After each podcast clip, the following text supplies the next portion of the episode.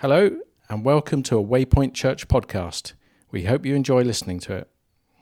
Good morning. It is an amazing privilege to be able to share with you again this morning. Over the summer holidays, I kind of knew this date was coming up, so I was starting to ask God what he wanted me to speak on. And then I was watching the Strictly Come Dancing launch show when they were being paired up, and God just said, no, I don't want you to talk about that anymore. I want you to talk about being confident in the gospel. So I was like, okay, and went down that track. And then last week, if you were here, Richard Cole spoke to us and really encouraged us about how we can be certain of the truth of God's word. And he ended by saying how the reliability, accuracy, and truth of God's word means that we can share it with confidence. Richard and I hadn't talked to each other. We'd both talked to Adam, so we had no idea that God had given us both a message that was going to follow on from each other. So this is kind of like part two of a mini-series that we didn't know we were going to be doing. And I have to say, this has really encouraged me this week. This week has unexpectedly been very busy and exhausting. So with little time to prepare, that kind of sense that God has a plan in this has really encouraged me. So that's where we're going this morning. God has given the church, his people, that's us, that's you and me, the responsibility and privilege of sharing his gospel message of hope and salvation with everyone. The most well-known time in the Bible that we see that is the Great Commission at the end of Matthew 28, when Jesus tells his disciples to go and make disciples of all nations. But that's not the only time that that call is given to go and share the good news. In Luke 9, Jesus sent his disciples out to preach the kingdom of God and to heal the sick. And then in Acts 1, shortly before Jesus left them, Luke records Jesus sending his followers out to be witnesses to the ends of the earth. So there's a really clear call there to go and to share the good news. So the word gospel is a translation of the Greek word euangelion, which means good news. But it's also the translation of the Greek verb euangelizo, which means to announce the good news. The heart of the gospel, the good news that we are called to announce, is the good news of Jesus' love and salvation. Good news is so important in our world today. We hear so much bad news, even fake news, that sharing the good news when it comes is absolutely vital. When we have good news, we want to share it with others, don't we?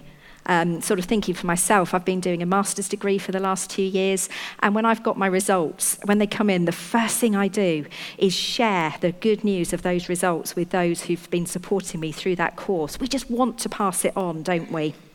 So I just wonder, what good news have you got to share this morning? I'm going to pause. Only going to be 30 seconds, so those of you that absolutely hate this and want to run out the door, just bear with me for 30 seconds. I want you to think of a bit of good news. It can be really simple, that the sun was shining yesterday, to share with the person next to you. Off you go.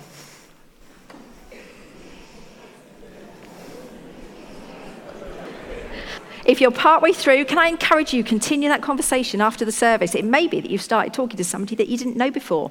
So good news is so important, isn't it? So if, as Christians, we have the good news of Jesus to share, we're called to do it. It's a responsibility and a privilege. Why do so many of us not do it? If I found a treatment that would cure all cancers, put an end to them, I'd want to share that with the whole world, wouldn't I?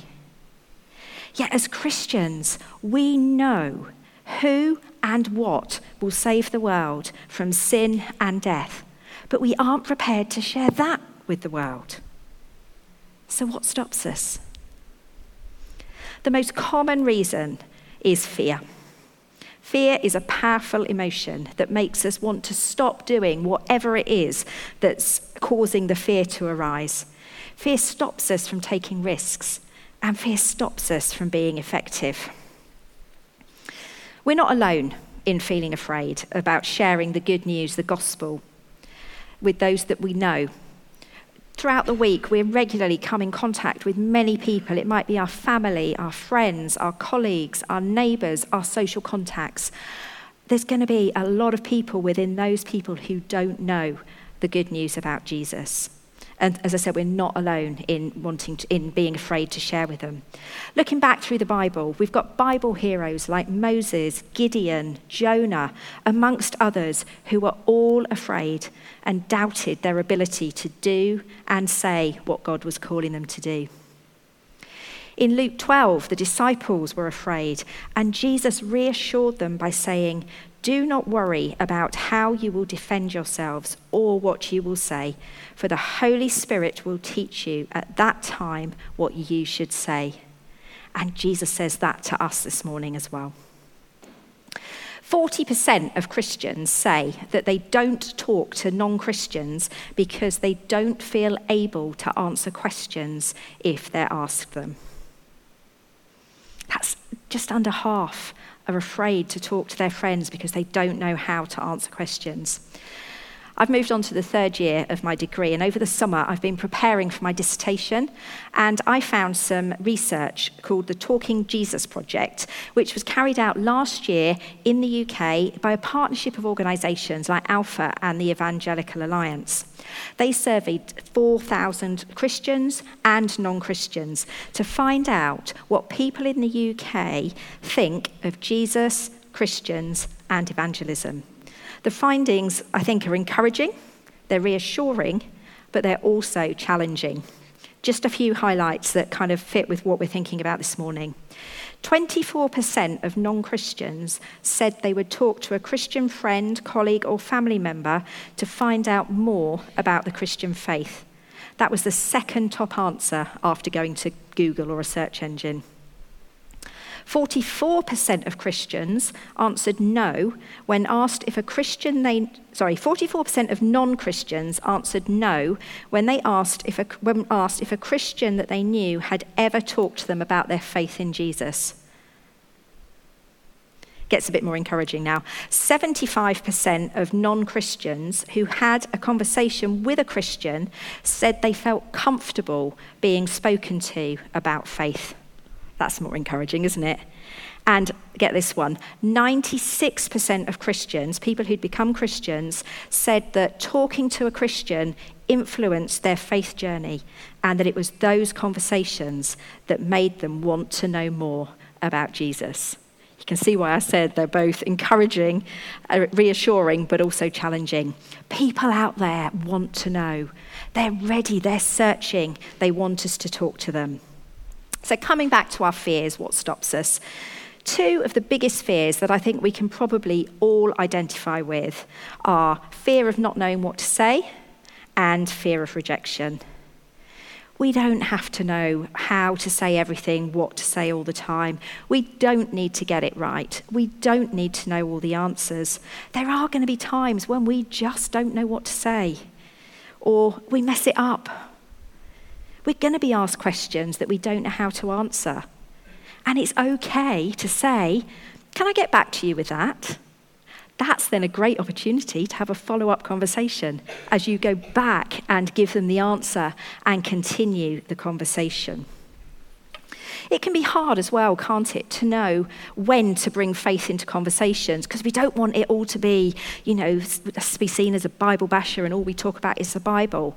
But it's about knowing when is the right time to drop those seeds of faith in. And the key is looking and listening for opportunities and taking them when they come up. Trusting the Holy Spirit's promptings. Trusting that the Holy Spirit will give us the words to say when we need them, as we saw in that quote from Jesus earlier. As well as the hub, I also have a part-time job down at St. John's School where I'm the Christian character lead.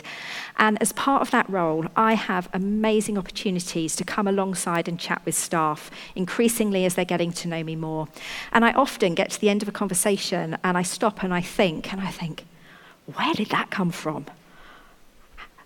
How did I say that? But it's just that allowing the Holy Spirit to speak through us. Similarly, with our users in the hub, again, we get to know them. It's not just about giving food. It's about building relationships and walking their life journeys with them. And we've got one particular young mum at the moment who's waiting for her baby daughter to have heart surgery. And to start with, I would just say, I'll be praying for you. But I've now started, I've just really felt the nudge from the Holy Spirit to start saying to her that God will be with her and to start speaking that promise into her and over her as she goes into that difficult situation. The good news is, people aren't attracted to a perfect, flawless presentation of the gospel of the good news. They're going to be more likely to be drawn to something that they can identify with. And the best place to start is by talking about our own testimony, our own story, bringing God's story up to date, talking of what God's done for us, how he's changed us, how he helps us through our everyday lives. 30% of non-Christians say they remember a personal faith story from a conversation more than anything else. And if we haven't got the confidence to talk about faith, talking about our own journey is a great place to start, because who knows our story better than we do? So that's fear of knowing what to say. And I think, if we're honest, probably this next fear, the fear of rejection, is going to be an even greater reason. It definitely is for me. Rejection's painful, isn't it? Jesus was rejected, but he was able to endure that rejection because he was confident. He knew that his Father God loved him and had sent him. And knowing that our security and our identity are in Christ, that we are sent by God, helps us to endure rejection too. We've started the service. If you need a reminder of some of those security and identity things that God speaks into us, we've been singing them, we've been declaring them. That's what helps us when we are faced with that fear of rejection. We all want to be liked, accepted, and to belong, don't we? And it's that fear of rejection that stops us from taking that next step in relationships, maybe in going deeper, or maybe in building a new relationship. We don't want our friends to think we're uncool, boring, or narrow-minded as Christians, and to reject us from that. I think sometimes we're embarrassed to admit that we're a Christian. We're ashamed to share that good news that we know has changed our lives and can change their lives. This was a big part for me. I'm part of Stubbington Green Runners, and I always used to hide behind, because a lot of races are on Sundays, and I used to hide behind, I work on a Sunday. I've now changed that, and I've started to say, actually, I'm not going to do all the races on Sundays because I'm a Christian and because I feel it's important that I go to church on a Sunday. And I've still got as many friends as I had before, but it was that fear of rejection that stopped me. When somebody rejects the message that we're sharing, we too often take it personally, and we think that it's actually us that they're rejecting, but it isn't. Jesus' disciples went through this as well, and in Luke 10, Jesus warns his disciples of taking the rejection personally. He says, He who hears you hears me. He who rejects you rejects me, and he who rejects me rejects the one who sent me. So when somebody rejects what we're saying, it's not us they're rejecting, it's Jesus. And when we are rejected, when we feel that sense of rejection or that fear, it stops us wanting to talk to somebody else, doesn't it, in case the same thing happens. But again, Jesus speaks into that fear and that concern with the parable of the sower, where he reminds us that people are going to respond differently to the gospel. There are going to be some that are going to reject it, and there's going to be some that are going to receive it. We just need to keep planting those seeds, having those conversations, and leaving it to God to do the rest. It might take hundreds of conversations to find one or two people of peace, the people who are open to those faith conversations. So that's kind of painted the fears, the reasons why we don't do it. So having identified fear as the problem, how do we move from being afraid and ashamed to confident and bold to fulfill the calling that God has on us as his followers? And the antidote to fear and shame is confidence. It's confidence in God and confidence in his message. From the beginning of the Bible right through to the end, we read of God's continued faithfulness to his people. As we've already seen, Jesus' disciples experienced so many of the battles, the fears, and experiences that we do. We see Peter. If we want an example of somebody messing up, that's Peter. But what did Jesus do? He restored him, didn't he? Despite the fact that he messed up. It's not just through the Bible that we see God's faithfulness. We continue to see God's faithfulness throughout the history of the Christian people. And he is still faithful today. We can draw confidence from hearing the testimony of others. I love hearing people talk about how they've stepped out in faith and talked to somebody in their workplace, and just hearing those stories of God at work. And when we do that, it encourages me, and I'm sure that as we share our experiences with others, we will encourage one another and spur one another on. We can also be confident that when God calls, he also equips. He doesn't call us and then leave us to get on with it ourselves. He promises to be with us, to provide for us, and to enable us to finish the assignment that he's given us. As Paul puts it, God gives you everything you need so that you may abound in every good work. Last week, Richard told us how many promises there were in the Bible, and the most common promise in the Bible is God's promise to be with us. Probably, again, the most well-known is the one at the end of Matthew, Matthew 28, where Jesus promises to be with us to the end of the age. We do not need to fear, because we can be confident that God is with us, that he has given us his Holy Spirit to help and guide us.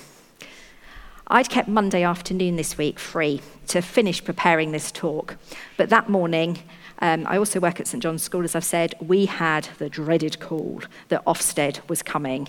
You don't get lots of notice. They call on Monday. They are with you on Tuesday morning. So I came down here to do my afternoon here, and I was sat in my office working on this, and I just became more and more unsettled. I just kept feeling those promptings, go back to school, go back to school. So I went back up to school, not really knowing what I could do, but being prepared to dispense hugs and just offer my hands to help in any way that I could. And at one point while I was there, pizza had been ordered for the staff. So I went round to every single classroom and to tell the staff what time to come to the staff room for pizzas. And as I did that, I had the amazing privilege of being able to check in one-to-one with each member of staff to see how they were doing, to offer words of hope, and to assure them of my prayers. It's not easy, is it, when we feel God nudging us to do something, but so often when we do, we step out in faith. We are just blessed because we've followed that nudge. So coming back to God's promises, we've heard some already during the start of this service. I've talked about God being with us, but other promises that give us confidence to speak to others is that God is greater than our fears. His perfect love drives away fear.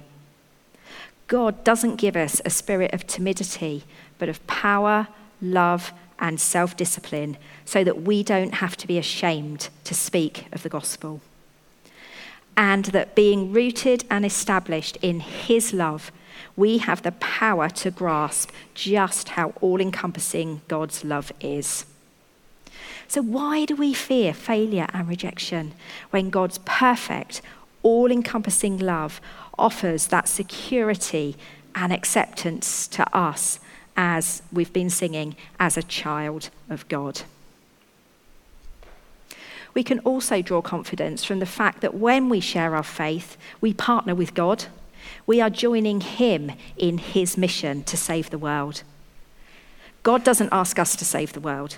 He just asks us to faithfully do our part by sharing the good news of Jesus as confidently, clearly, and lovingly as we can. It's then his job to convict the hearts of people and to draw them to himself. We're not in it on our own in terms of sort of the Christians around us either. We're not on a solo mission. Often there are going to be others involved in someone's discipleship journey. And together, as we each play our part, sowing the seeds, having the conversations, we will help them move up the Engel scale from no knowledge of God to becoming a spiritually mature believer. As well as confidence in God, we can have confidence in the message that God has given us as well. Last week, this is where Richard helped us to think about how we can be certain for ourselves. The more we immerse ourselves in God's word and grow confident in it, the more we will be able to share it with others. As our own confidence in Jesus grows, the braver and better we will become as sharing it with others. It's God's message that we're sharing. God is the creator of the world. He's also the author of the message. We are sharing God's word, which is living and active, sharper than a two-edged sword, able to cut through thoughts and attitudes of the heart.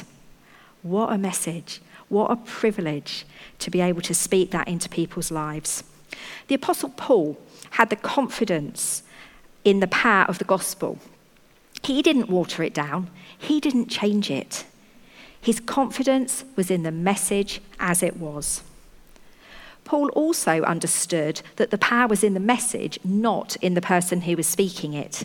He rejoiced that the effectiveness of God's word wasn't dependent on the speaker. I'm really thankful for that, because if it was dependent on us, on me, yeah, I'm not too sure.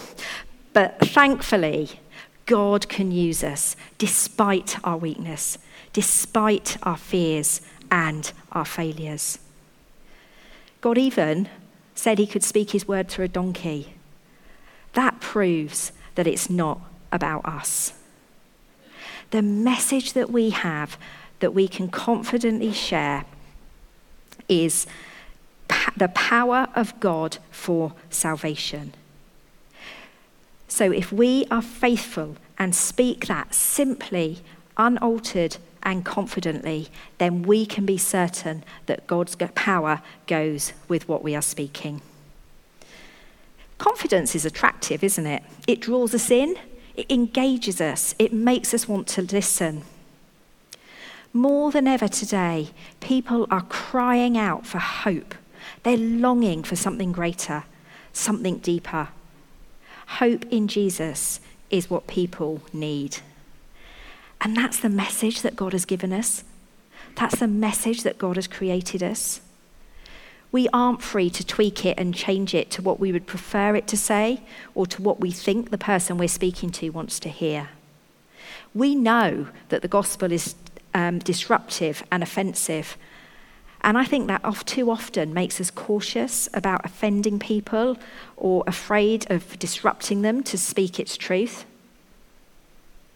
If we deliver our message with confidence, it will go way further than if we apologise. We often do that, don't we? We apologise for what we're saying. But delivering it with the confidence will have so much more effect. God's power is in it when we speak with confidence, truth, and love. And along with confidence, authenticity draws people in as well. People today are looking for the real deal, for authenticity. And God has called us to be authentic in our faith and to be true representatives of Jesus as we attempt to share his message. Our message is about the one who never changes. He was the same yesterday, today, and forever.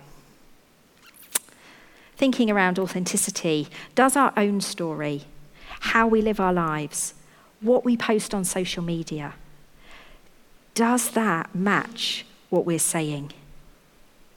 Are we authentic in what we say and what we do? At the start of this year, as many of you will know, my role here unexpectedly went part-time, and there was a non-Christian friend who was very much part of that journey with me, and she commented on how well, not that I was doing well, but how well she felt I was handling it. She was really surprised that I wasn't really angry and bitter. And I was able to talk to her about how it was because I had trust in Jesus and his plan for me.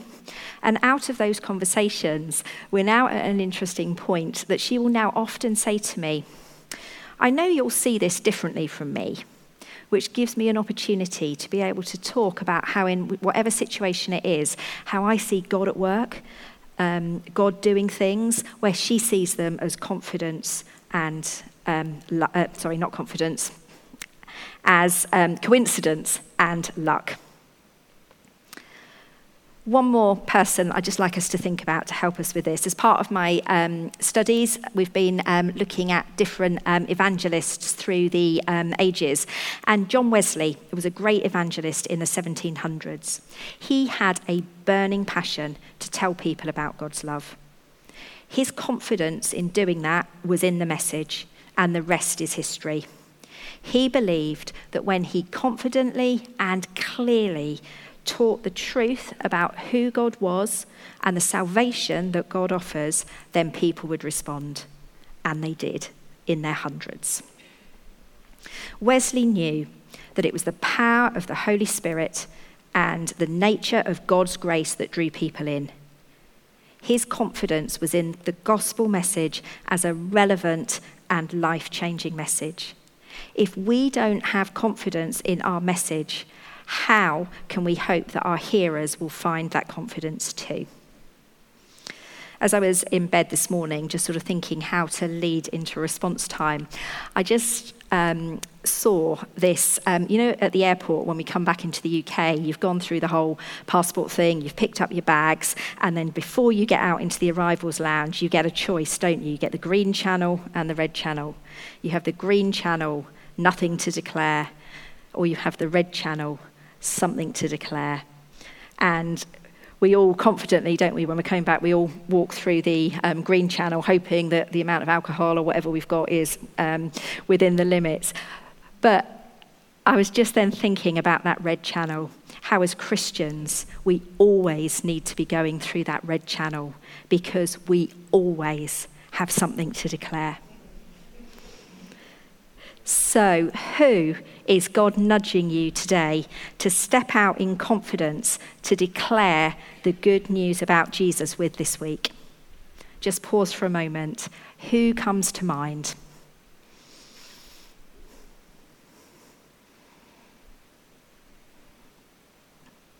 Keep that person in mind. Father God, we just thank you that you have called and chosen each one of us to declare the good news of your love, your grace, and salvation with those we meet. We're sorry for the times when we let fear and shame get in the way, when we don't have the confidence in ourselves or in you to take the step to just declare, to talk to them about you, to talk to them about the difference that you have made in our lives. We just pray this week with each of the people that we're thinking of now that you will just give us the confidence not in ourselves, but the confidence in you, the confidence in your word, in your message, to step out and to take those opportunities. We just pray that you will just attune our ears to you, and that when we feel those Holy Spirit promptings, that we will take those opportunities to talk about you. Thank you that you choose and you use us despite our weaknesses, our fears, and our failures. Amen. And then the second thing is, I am sure for most of us, that we are going to identify with those fears, the fears and the shame stopping us from taking those steps. So what does God want to do for you today? What does he want to speak into you? to increase your confidence. It may be that his perfect love casts out all fear. It might be that he will give you the right words at the right time, or that he will exchange your timidity and fear for his power and love. Or it might be that he wants to reassure you that you are rooted and established in him as his child. If you feel that you would like God to just take away some of that fear and that shame this morning, can I invite you to stand now as we pray?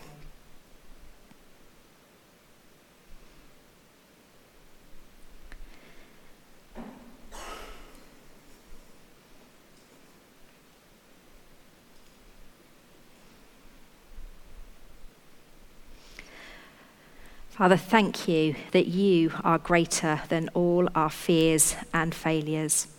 We're sorry for the times when we let those get in the way.